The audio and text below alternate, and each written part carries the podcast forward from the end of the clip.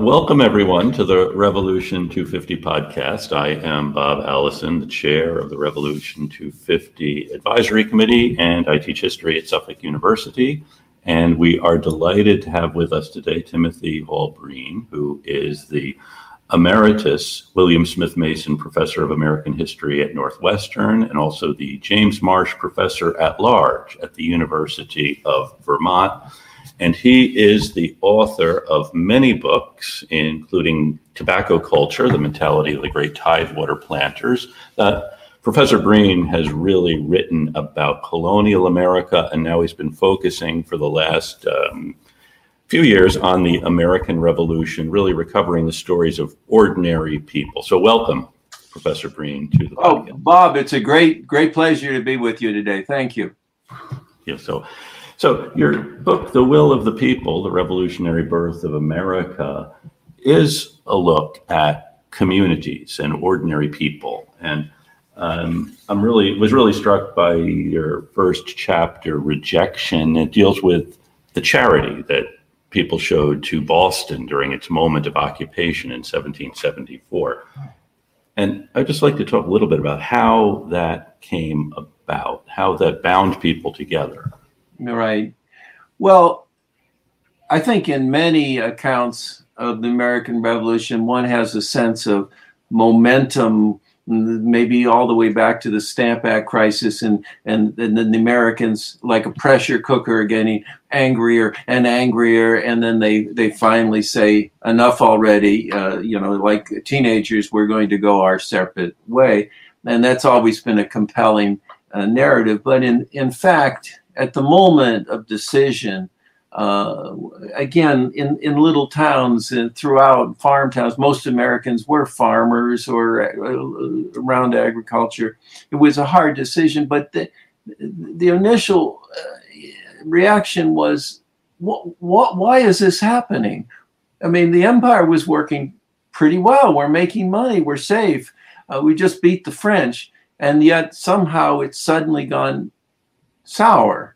And so the initial re- emotion was, why are we being, re- how do you make sense of rejection? We're being pushed, pushed away. I think that, that reverses the ordinary sense. But the, but the, the, the moment in which Americans felt that something had gone very wrong was not the Tea Party, which gets a lot of uh, interest, but rather um, Parliament's reaction and punishment to the Tea Party.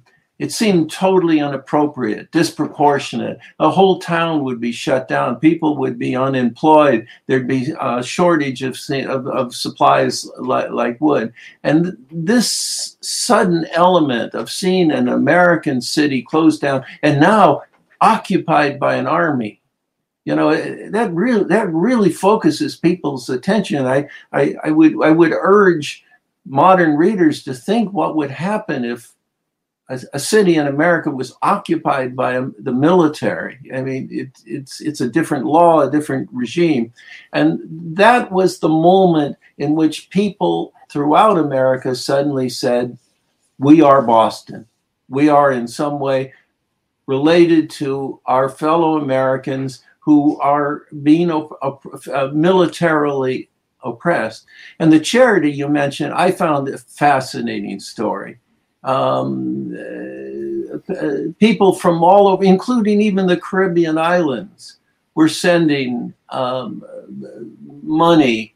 And I'll tell you, it was damn hard to send. There was no no checking accounts. I mean, you, all of no, these exchanges uh, were were difficult but highly symbolic of a growing network of ordinary people. There was nothing about this charity that involved the famous founders. It was not the idea of Washington. It was not the idea of Jefferson. It was a spontaneous outpouring by ordinary American men and women to um, addressing a political problem. What kind of things would they send?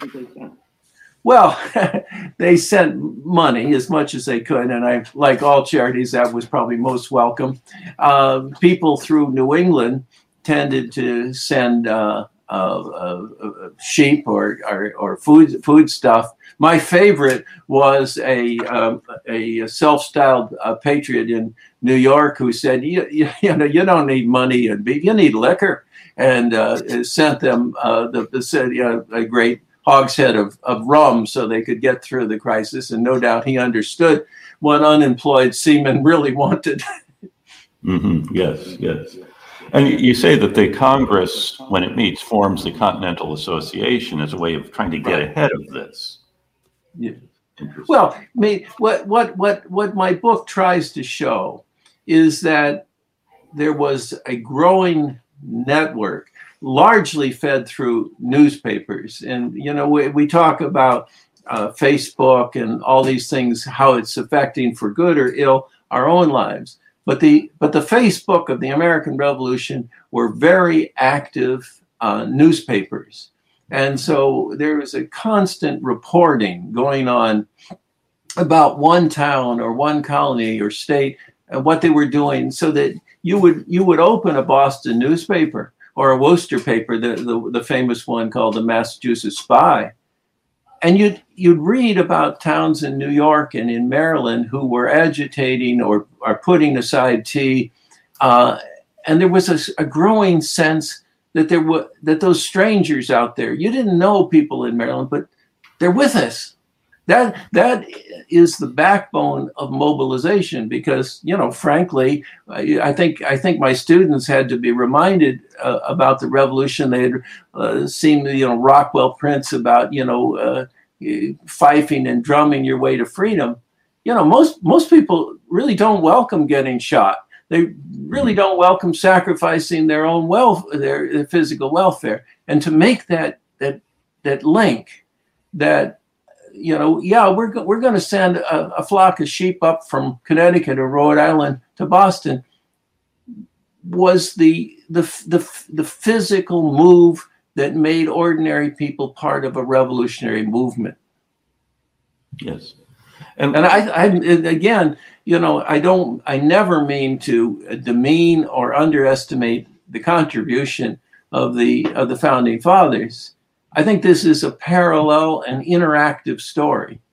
Um, I mean, no, no, no. Certainly, I wrote a book earlier on George Washington, and mm-hmm. as people, I told people, the more I studied George Washington, the more I admired him. He's one of the few people that uh, I, I, I, could understand. I'm, I'm of Irish background. I could understand the Irish troops that that, with unquestioned loyalty, you know, followed him Mm-hmm. But Washington alone is not the revolution make. Right, right. Well, we're on the subject of the communication network. You also talk a bit about the kind of conspiracy theories and the fear that uh, fear of a Quaker conspiracy. And this guy, Henry Stone, in the town of Stoughton, has this letter purportedly from Charles Lee warning about something happening in Congress. And then Congress, in hearing about the British firing on Boston. That is, you have all mm-hmm. these wild rumors that circulate, which is an astonishing well, I, One of the stories that um, uh, you're, you're, quite correct that um, in a period of political uncertainty, uh, also, shall we say, uh, with the addition of fear, it can can lead to people uh, being receptive to whatever stories. I mean, we see it in our own time. But uh, on the eve of um, well, well before Bunker Hill and and uh, Lexington and Concord, there was a, um, a, a rumor, and you just just think of how crazy it is that for that the that the British had bombarded and were in the act of destroying Boston this is uh, when they well i mean since they lived there and they were camped there it's a little awkward to bomb their own people but uh, that didn't stop the conspiracy any more than the ones today.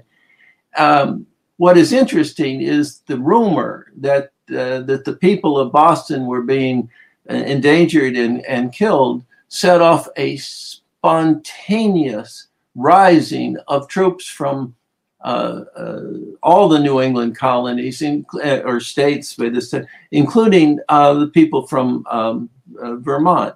And it's estimated that this spontaneous rising. There are no generals. There's not even Israel Putnam yet.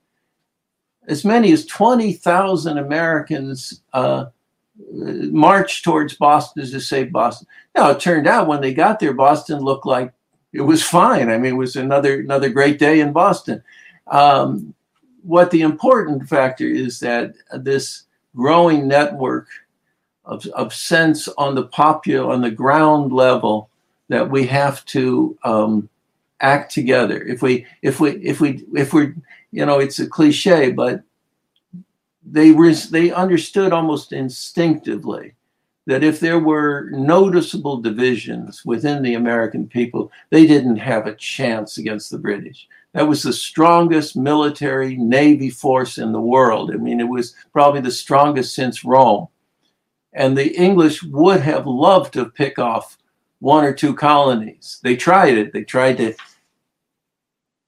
get Massachusetts. Later, they tried to hive, hive off Georgia and South Carolina. Fortunately, it didn't work. It didn't work for precisely the, the what I, what you and I are talking about and the uh, themes that I develop in this book, uh, The Will of the People. The people willed unity. And you also address this big question I think we all have of why didn't they Americans call it quits? Because things start to go very badly in 1778, 79 really financially. The country is broke. Right. The currency collapses. Can we talk right. a little bit about the crisis? Yeah, that uh, I, I think again, um, your, your general student of the American Revolution.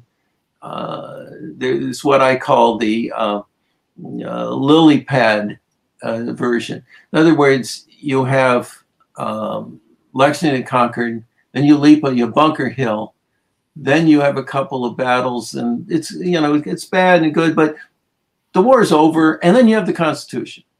I mean, it's just uh, you know we, it's foreordained. The Lord is behind us. But you're quite correct. In 1778, um, the revolution could have dissolved because of uh, inflation and um, far, uh the, the whole links of trade between cities and farmlands was was broken because of uh, f- suspicion that each side was uh, trying to gain an upper hand, and so there were uh, the newspapers. Again, I mean, if any of your listeners want to read about the crisis, the newspapers were filled with stories about profiteers, speculators, extortionists who uh, were trying to use. So, what we see in 1778, Bob, is very interesting. The problem is not Tories or Loyalists, but other Americans who said they were supporting the revolution, but also wanted to make a little money off the situation, or they were would claim. Now, this has happened in other wars. It's an ugly story. But um, what I found, again, as in the earlier examples, is how did the American people react to this crisis? Now, they could have said, hell, let's write a letter to George III and we, we made a mistake. We'll take us back. That is not what they did, nor did they necessarily break with Congress, which was a kind of feckless organization at that time. But in town after town, especially in New England, I found committees of ordinary citizens trying to deal with the economic crisis. It's a beautiful story. They set prices for labor and for goods and whatnot. Now, as an economist or a person who studied economics, as you I'm sure have, it, it couldn't possibly worked. The inflationary cycles were even then international. They had to deal with currency exchanges. So that when Salem or Newburyport got a committee together to fight inflation, it was probably doomed. But that didn't stop them. In other words, they were supporting the American Revolution by trying to deal in their communities with uh, this crisis and it was it was really wide wide widespread uh, even even in, in, the in the middle colonies like Pennsylvania and uh, Maryland. I found uh, this willingness to um, address at the community level an untold and original story about our revolution. And I hope readers of my book get that point. It's it's it's it's it's a it's it's a story of how people in crisis react um, at times of peril. It's and true. they generally Americans have a good good record. Um, uh, I, I, one of the elements about our revolution is that there were never uh, a moment of terror like the revolution in France or the Gulag and whatnot. By and large, even in times of immense fear, Americans restrained themselves from turning on their immediate neighbors with violence. Now, I understand, and your listeners will say, "Oh, well, but I mean, look at the the whole the, the terrors of the American Indians and and African American slaves," and they're quite right. These were hideous situations. But in the communities that were largely these farm communities, uh, at the worst moments of fear, when you you you you, you you know there there was possibilities that loyalists would burn your barn down or kill your cattle or something. Uh, there was, I found no examples of um, widespread revenge or violence and uh, of the kind I would have expected. Uh, there was a there was an, a, a feeling at the base level that somehow even in the most trying conditions, we should main, maintain the, the basic rudiments of a rule of law. You know, you know, no matter how bad your neighbor was, maybe we should we should listen to. him Maybe we should uh, interrogate him or her. There were hers too. I found that interesting too. That that not that necessarily that the revolutionaries uh, didn't make mistakes, and let me just say right now, I don't romanticize ordinary people. Sometimes they were pretty nasty and ugly. That happens in revolutions. But um, their record of figuring out over eight years of war how to sustain themselves, and then when it was over, not engaging in a bloodbath of revenge, is really uh, one of the most amazing aspects of our revolutionary story. And it is usually not told. I guess we assume that that's what good people do. And but besides, we have a constitution to get to. And so we jump from Yorktown to Philadelphia. Yeah, but we, I, and I think we've had enough examples in, in recent years. It doesn't stop that your neighbors from not killing each other in a lot of places and you have do have some of these interesting episodes, like uh, in New York, um, establishes an emergency committee and it exiles about 200 people to Exeter, New Hampshire, and New Hampshire wants to know what these people did. Right. But yeah, well, I mean, I found that story here. Uh, the New York is uh, in, in, real danger. There's armies in the north, and, and the British have taken over the city, and um, and, and, maybe in an ugly way, the committees in New York, uh, run by a, a, man who was really the hammer of revolution, by the way. He's overlooked as Jay, John Jay. But uh, so, yeah, they rounded up about 250 uh, suspicious guys, they were guys, and sent them to New Hampshire. New Hampshire w- was willing to take them. I think uh, also brought a little money to the state, but whatever. Uh, they were up there and they were enjoying. They said, now look, you're if you're Tories you want don't go don't go walking around the town talking about the king or parliament. In other words, that's that would be subversive. Don't do that. They didn't. What they did is they walked around town and they said, as Americans, we were denied our rights. There was no due process. We, we want to know why why why are we here? And so people in Massachusetts began to write their legislatures. What what what's going on? Why why why are these people uh, present. Uh, and, and, the whole thing, then after about a year, they were all sent back to uh, the Hudson Valley. Another issue, I mean, you, you, were we were talking before about the project you're working on now involving prisoners of war, because that's another area we really don't talk about. How many prisoners were here, Germans, British, being mm-hmm. held in different places. Can you talk a little bit about the experience of these guys? Right. There's there's a new new book, and I wish I could remember the author's name. A young young historian who teaches at Purdue has just written a book about uh, prisoners of war. And it's a very interesting uh, uh, book. And another one of my students has just written a very interesting book called Occupied America, and it's about uh, what people in the in uh, the major port cities how they uh, dealt with prisoners and whatnot. But um, my current research is fascinating. It's about Cambridge. It had a population during the revolution of about 1,500 people. That included all the Harvard students and professors. It's a small New England town. In the fall of 1777, um, because of uh, after the uh, uh surrender of Burgoyne's army at Saratoga, 6,500 troops suddenly were dumped in, in Cambridge.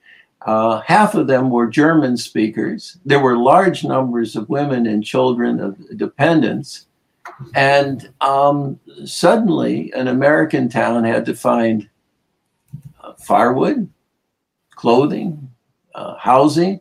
Uh, it was it was an absolute trauma f- for the Americans, and it was no picnic for the prisoners because uh, the winter of 1777 and 17 spring of 78 was one of the hardest winters uh, in New England. I mean, well, like we know, I mean, it was snow and cold and, and rain and mud, and uh, uh, it, it, was an extreme. But one of the thrusts of my new book is that the Americans around Boston, at least, seen Burgoyne, seen the British troops, crystallized their own sense of what the revolution meant may most of us live in a world in which events are far from us. They're in Washington, they're in Afghanistan. They don't directly touch our lives when we go to the store, to the doctor's office.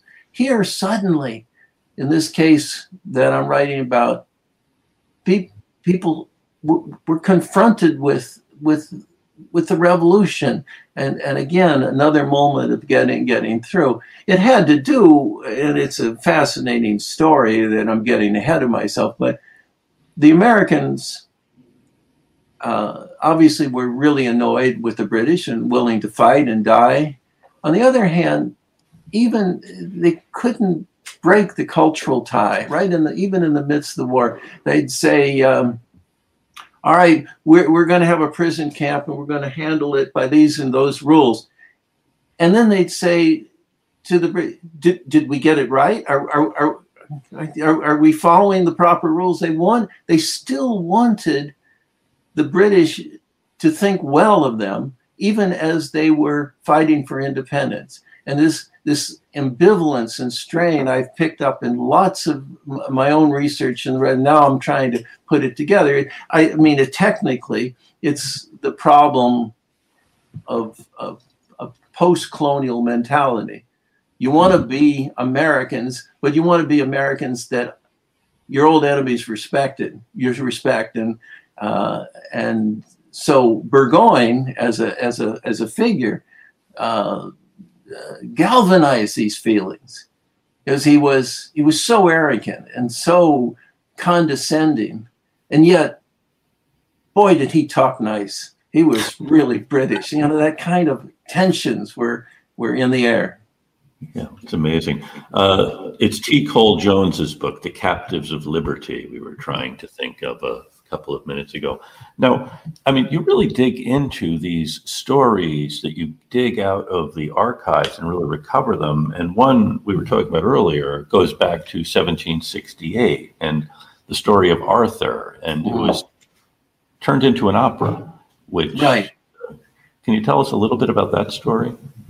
Yes. Um, uh, a lot of my my best work is, serendipitous. Uh, and um, I found uh, a document from 1768 printed in Worcester uh, called The Last Dying Confession of Arthur. We don't know his last name. He was a uh, black uh, slave. Uh, he was originally a slave in Taunton, and then he was sold by various people, and he found his way up to um, not Worcester but Barre, Um, uh, recently renamed from Hutchinson, Massachusetts to Barre, Massachusetts. Uh, and he was a, a, rascal and an adventurer and a lovable guy uh, and constantly getting in trouble. And uh, but he was accused of a crime that he no doubt didn't uh, commit and was was was executed. And so I reconstructed as best I could uh, the the life of uh, this remarkable. Uh, he was just almost a teenager, remarkably uh, bright and and uh, winsome black black youth, and um, so you know it was it, the, it was published in one of those academic articles that you and I have to read as scholars, and you know, we rarely can get through them. And, but I gave a talk at the National Humanities Center in North Carolina on on this work, and to my immense surprise, a very very uh, uh, distinguished uh, black composer by the name of T.J. Anderson came up after the audience had left, and he said uh, to me, he said, uh, "Professor, would you mind if I turned your paper into a, a full length opera?" I mean, you don't get that reaction in many lectures, I'm sure, Bob. Never, never. Um, he had a very dear friend, um, Yoakum Komunyakaa, uh, another uh, leading black artist uh, who won a Pulitzer Prize in the 1990s for his work, and he did the libretto. Mm. And um, uh, it was called Slipknot and was produced by the Northwestern School of Music. And we had a number of performances, but um, what I discovered, what we all discovered um, uh, when we we approached um, large uh, opera companies to uh, uh push this project further, that the entering bid was about two million dollars just just to think of, of costuming and and uh, orchestra. So it was a wonderful moment and uh, working together um, about Arthur's life and my research took me to to Barre. I wrote uh, another article about uh, uh, hist- history in Barre. It's a it's a very interesting and content. But in the course of my research, this is not b- because Boston drinks water from the Ware River Valley. They, they uh, long ago uh, the authorities just uh, fenced off so people wouldn't go there and put garbage in the water, whatever. And this accidentally preserved the foundation of the house in which Arthur was accused of having committed a terrible crime. And I tell you, it's not many times that a historian who's just going through archives and papers suddenly finds, in a sense, the, the, the physical remains of, of, a place where something happened for an ordinary, in this case, a, a black, a young black man. That I love, I love moment as a historian. That's what makes my days.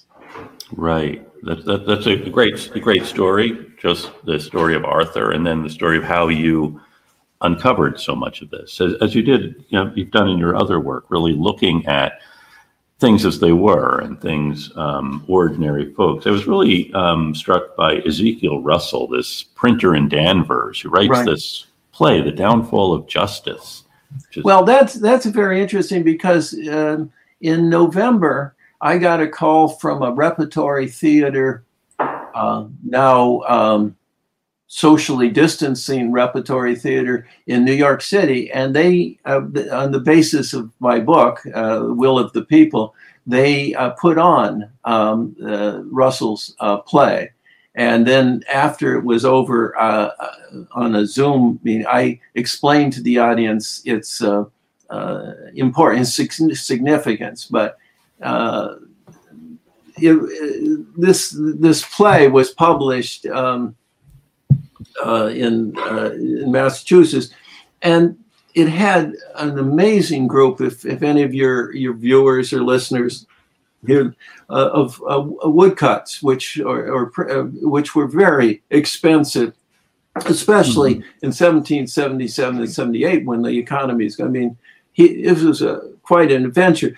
Uh, I suspect it also indicates that the issues that the play raised um, uh, were powerful enough to sustain a commercial uh, venture. In any case, it's a, it's about a rebarbative, self-important, nasty family that is having Thanksgiving, and they're they're in one point the the uh, head of the household um, a very repugnant man, has to undo his trousers because he's eaten too much uh, uh, food and whatnot.